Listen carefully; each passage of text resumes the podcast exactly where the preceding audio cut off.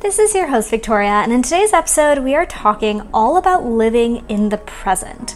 We're talking about why we struggle to live in the present. We're talking about the benefits and the drawbacks of really living in the present moment, and then going into a more concrete look at specifically what we can do to heal our relationship with time.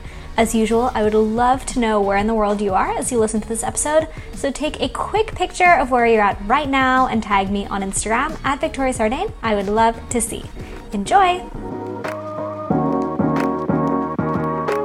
Welcome to the Victoria Sardain podcast, where you'll discover actionable tools, tips, and tricks, as well as inspiring conversations to support you to change your own reality.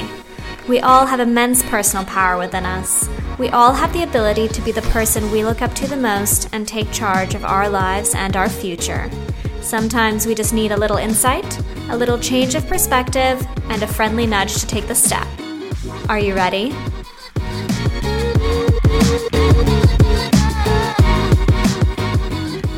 Hey guys, today I am starting a little mini series all about time. It's going to be a 3-part series starting with this first episode, which is all about living in the present. So we hear this a lot, right? And more, we hear this big movement towards living more in the present moment. Why is this something that we need to emphasize, that we need to kind of push forth and we need to actually do? Well, it's because living in the present isn't necessarily something that comes really naturally to us. It's something that we actually struggle with. So why do we struggle to live in the present, right? We're in the present. All we're suggesting is simply to live here and now. Why is that something that actually is quite difficult? Well, as humans, we can time travel with our mind. So we can actually put ourselves in the same physiological state as a past event or as a future event simply by thinking about it. So for example, imagine that you're really dreading a big presentation, and the more you think about it, you already feel that physiological response. Maybe simply just by thinking about the presentation, you feel your heart beating faster, maybe your face flushing a little bit, you start feeling a bit hot, agitated, uncomfortable. And you're not doing the presentation, you're simply thinking about it. And it's putting you back in that state. Or perhaps you're recalling a past event, and maybe that event was a really happy one and you feel the same emotions come back up. Maybe it's a smile on your face, maybe it's a bit of an aching in your heart, a longing for a past event. So we're able to really time travel with our minds, and simply by thinking about a past or future event, we're able to really put ourselves in a different physiological state, which is incredible. It's something that is uniquely human and something that I think we maybe don't appreciate enough or aren't grateful enough for, because we're so focused on, well, we need to be more in the present, which is ironic because we have this incredible magical power of being able to time travel with our minds, yet we are trying to focus on the next best thing, which is no. Forget about that. What we should be doing is being more present. So that's kind of a brief of why we struggle to live in the present moment. I always think this is important to realize, to understand, just to have a little bit more gratitude for what it is that we do, what it is that we can do, instead of being constantly critical towards ourselves or blaming society for making us live too much in the past, the future, all of that. This is really just something that happens with our minds. It's something that is incredible. However, of course, naturally, there is benefits to living more in the present as well. So let's look at a few of those benefits together now. First thing is that the present is really the only thing that exists, right? The past no longer exists. The future does not exist yet. The only thing that is concretely real is the present moment. So that's why, of course, it's important to practice living as well in the present, because if we spend our time living in the future, then we're living in a time that actually does not exist. And similarly to if we're always living in the past. Second reason is that there's a really particular kind of peace in the present. So everything that comes with future thinking, or if you're the kind of person that finds yourself living a lot in the future, that tends to come with emotions of stress and anxiety. Whereas living very much in the past tends to come with feelings of nostalgia and reminiscence. And that is because when we're either focused on the future or on the past, it's all on a basis of comparison. So let me explain that a little bit more. When we find ourselves living in the past and we get those emotions of nostalgia or reminiscence, what we're doing is we're comparing the past to the present. So we're bringing in a certain judgment there. We're thinking maybe, oh, things were better back then, things were easier back then, there were no restrictions, there was no COVID, there was none of all this stuff. It was an easier time, and we might find ourselves really feeling that nostalgia and that reminiscence towards the past because we are comparing it to the future. There's also that sense of comparison when we think about living too much in the future. So if you're feeling incredibly anxious about, let's say, a job interview coming up, what you're actually anxious about is what that job interview means. Because what if you don't get the job and you find yourself incredibly disheartened? Or the actual job interview could have a really big impact on the future beyond the interview. So what you're doing is really comparing that future instance, which is, let's say, the job interview, to something beyond the future and what that will mean for the future beyond. So there's once again this kind of sense of comparison, this sense of judgment, this sense of meaning that we pull towards experiences either in the past or in the future. However, there's none of that when we learn to live in the present. In the present, as I said, there's this really particular type of peace where actually when we don't compare the present to the past or to the future, there's really just here and now, then all of a sudden sentiments of fear tend to go away. So there's a theory in personal development psychology which says that all emotions either root from fear or from love. And when we're able to move away from living either in the past or in the future, we're able to abolish the fear that we associate with that comparison that I gave as example before, and really find ourselves nestling in this place where there's nothing but here, there's nothing but now, and there's nothing but love. So a personal example would be a few years ago, I was on holiday in the Amalfi Coast, and we rented a Vespa, and we were driving around from one little village to another along the narrow streets in the Amalfi Coast. And I was on the back of the Vespa, and my boyfriend was driving it, and at the beginning, I felt incredible fear. So we were going down these tiny little windy roads with a giant cliff to my right, which was plummeting down into the ocean. And there was a big sense of fear there. And the fear came from, what if we fall? What if we crash? What if something happens, right? So in that moment, what I was doing was associating what we were doing in the present moment to what could potentially happen in the future, and making that judgment call, making that comparison, and that's where the fear was coming from. And at one point, I don't remember exactly why, but something completely switched, and I decided to completely let go. And I let all the tension in my shoulders sink down, and I let the tension in my face relax, and all of a sudden, I felt myself in incredible presence. And I was no longer thinking about what might happen if around the bend there's a giant truck, or if there's a puddle on the road and we slip, or I don't know what. But instead, I decided to live just right then in the present moment. And I remember in that moment, this overwhelming sense of peace came over me. And still to this day, I remember that as a really incredible moment where I felt no fear and only love. So that's just an example of how living either in the past or in the future can bring about these sentiments of fear. And when we bring ourselves to living solely in the present, then that fear will go away.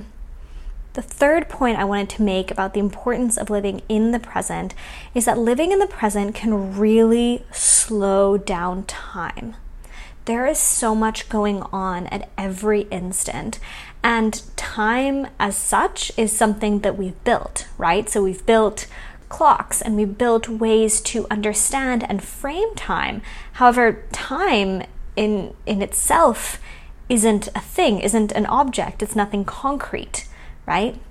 There's so much going on at one instant. However, what we do is that we measure our day in time instead of moments. So an example that I really like to give is when I was doing my yoga teacher training in India, and we had our opening ceremony. And during this opening ceremony, we had a shaman come, and he did this entire very elaborate ceremony where he was throwing rice and milk and lighting incense and chanting, and it was this whole big thing, and it lasted hours. I have no idea how long it lasted, but it felt like it was absolutely endless. And I remember noticing so clearly in that moment that all of us Westerners who had just shown up in India to start our yoga teacher training, who had flown in from big cities all over the world, flown in from Sydney and New York and Dubai and London, we were all incredibly restless. And we were watching this ceremony and we were all so agitated, and you could tell simply by the fact that we were itching around, we were wiggling our toes, we were looking around, looking at our watches, and I don't even know what we felt restless for, considering we had literally just gone to India and we had nothing else to do other than take part in the ceremony and then follow the rest of the program for the rest of the day, which was completely out of our hands. But we felt restless, we felt in a rush. And I remember noticing the difference between us having just shown up to start this yoga teacher training as compared to our yoga teachers who were simply sitting and watching. And they also had no idea how long this was going to last, but their outlook was completely different. The way they saw it was really, it'll last the amount of time that it lasts. As long as the shaman wants to keep chanting, he will keep chanting, and maybe it'll be done in 10 minutes, maybe it'll be done in 2 hours, who knows, but there's nothing else for us to do other than just sit here right now and watch and live in the present moment. And I remember that so distinctly, and that really anchored itself into my mind, where I really noticed how restless we tend to feel and how much we genuinely struggle to simply sit and let time run its course and watch what is directly in front of us. Another example that I found really nice also in yoga teacher training was our yoga teacher was telling us a story about how a few years back one of his students had opened a yoga studio in Dubai and paid for him to come and teach at her yoga studio. So he took the plane for the very first time and went to the airport for the very first time and didn't exactly know how it worked. And he was explaining how he got there, and he was just so fascinated by the planes taking off and landing. So he sat in front of the window and he started watching the planes taking off and landing, absolutely fascinated by what was in front of him, until they started calling emergency announcements on the speakerphone, calling him to his plane because they were saying that he was going to miss his flight. But he didn't necessarily realize the time was going by because he wasn't measuring his experience in time. He wasn't looking at the clock. He was simply looking at what was in front of him and soaking it all in. And I remember finding that such an interesting contrast as to how we tend to live our life. Something that they told us in yoga teacher training, which really stuck to me, was this idea of instead of measuring your day in time, in minutes, in hours, really measuring your day in moments. Because there is so much going on around you at all times.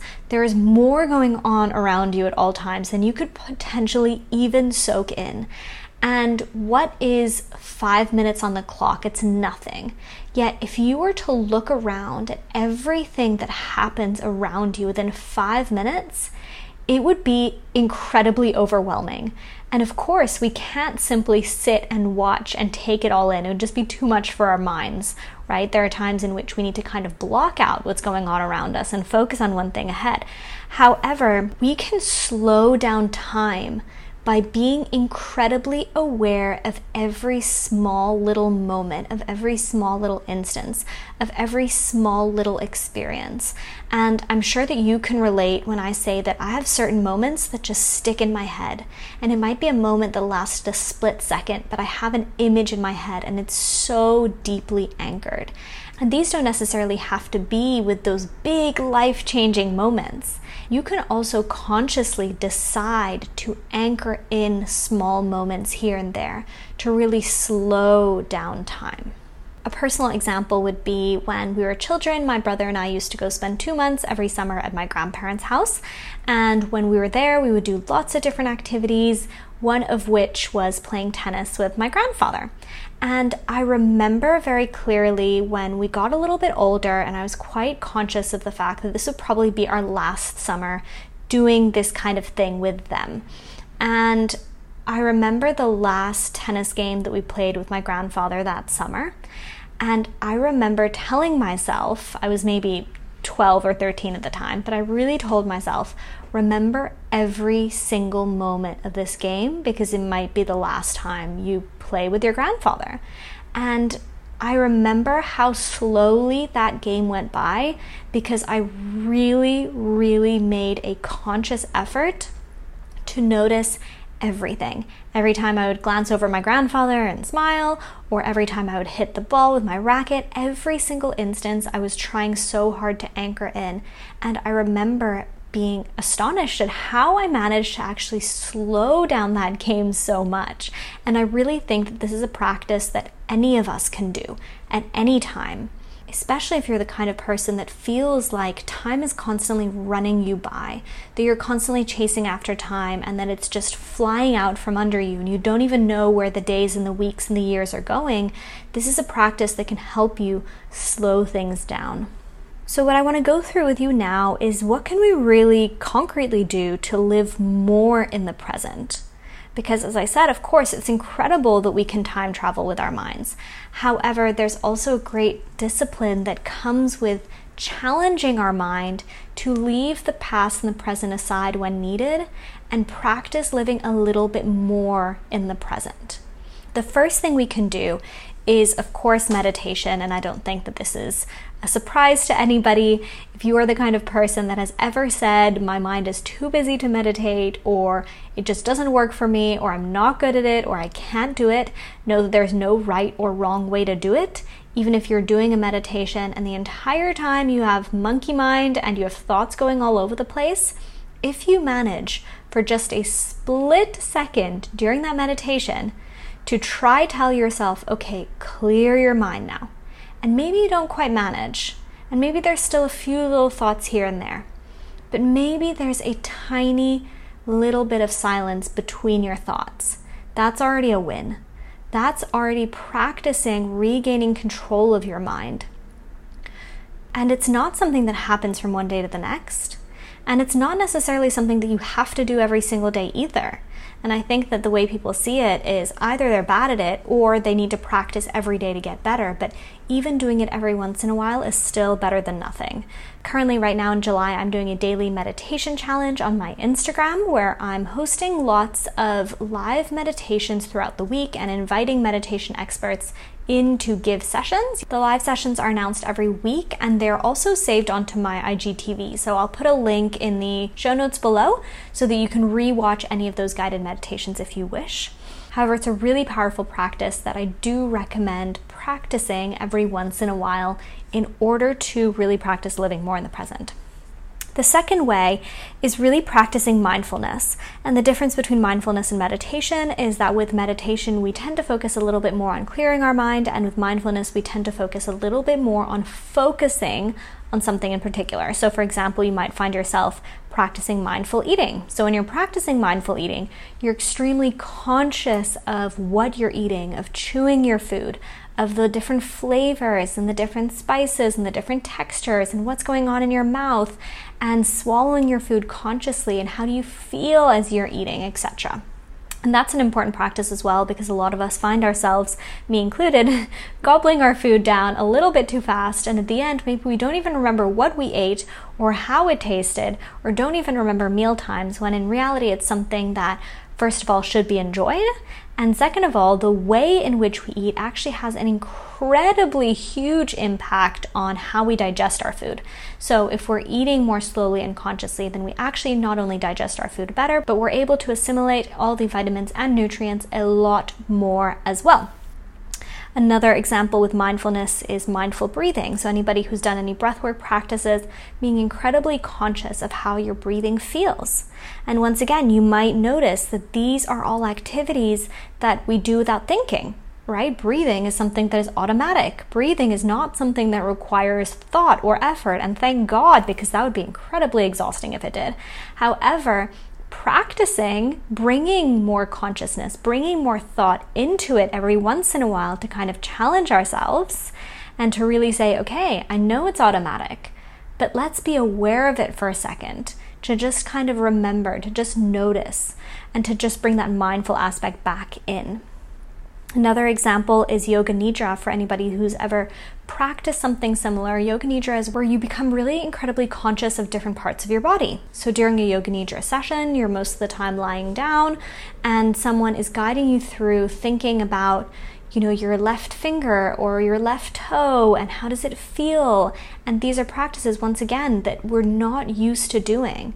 And it can be a little bit of a mental challenge, but it can be also incredibly interesting and incredibly powerful to practice. And if you'd be interested in testing out a Yoga Nidra session, I actually also have one on my IGTV, which I'll link in the show notes below as well.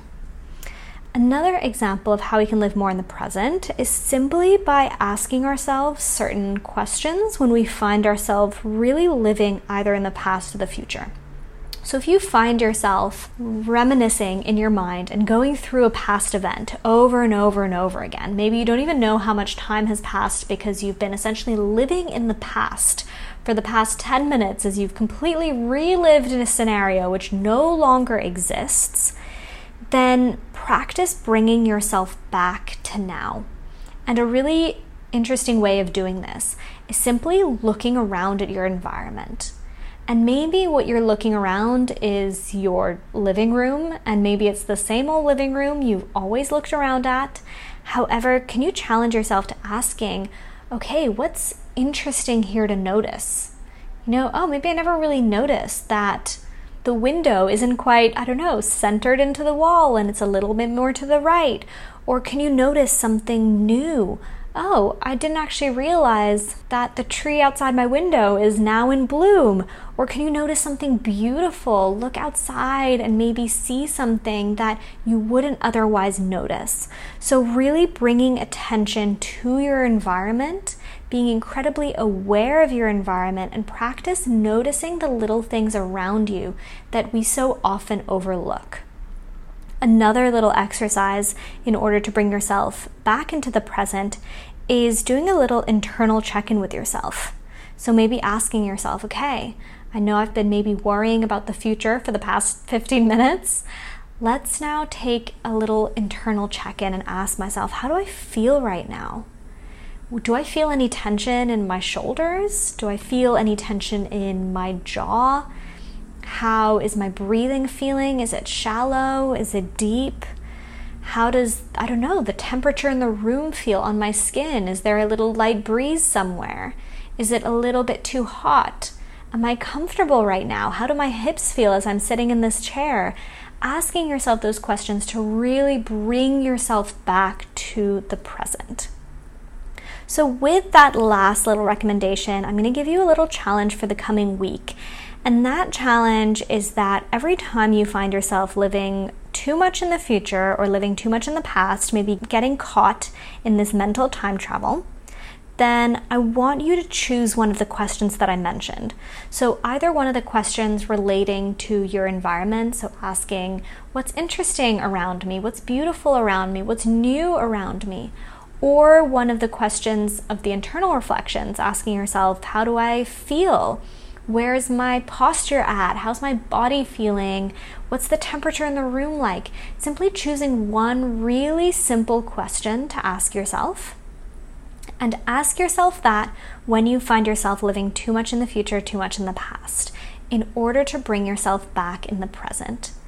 And the more you can get in the habit of doing that, then the more you can control that mental time travel. As I said, of course, it's incredibly positive that we can travel with our minds. However, we don't want it to get the best of us. We don't want it to drag us down into this depressive reminiscence where we're brewing over the past and we can't seem to get ourselves out, nor do we want it to be constantly pulling us towards the future where we're endlessly stressing and worrying about things that no longer even yet exist. We want to be able to get the best of living in the past, best of living from the future, but also get the best from living in the present. So I hope that that was an interesting episode, guys. If this topic is something that's interesting for you, first of all, note that, as I said, this will be a 3-part series. This week, we're talking all about living in the present. Next week, we'll be talking about living in the future, and the following week, we'll be talking about living in the past. So keep your eyes peeled on this podcast for those upcoming episodes. This is also a topic that we go into depth in my Self-Mastery Solution program, which is my 12-week group coaching program, and I have a new intake opening end of September. Enrollment is not yet open, however, I do have a wait list rolling, so if you want to be the first to hear when the new enrollment opens for end of September, then send me a quick message on Instagram right now saying, "Victoria, tell me more." I'll give you all the details and tell you where you can go to sign up for that waiting list. In the meantime, guys, I'll see you next week for a brand new episode.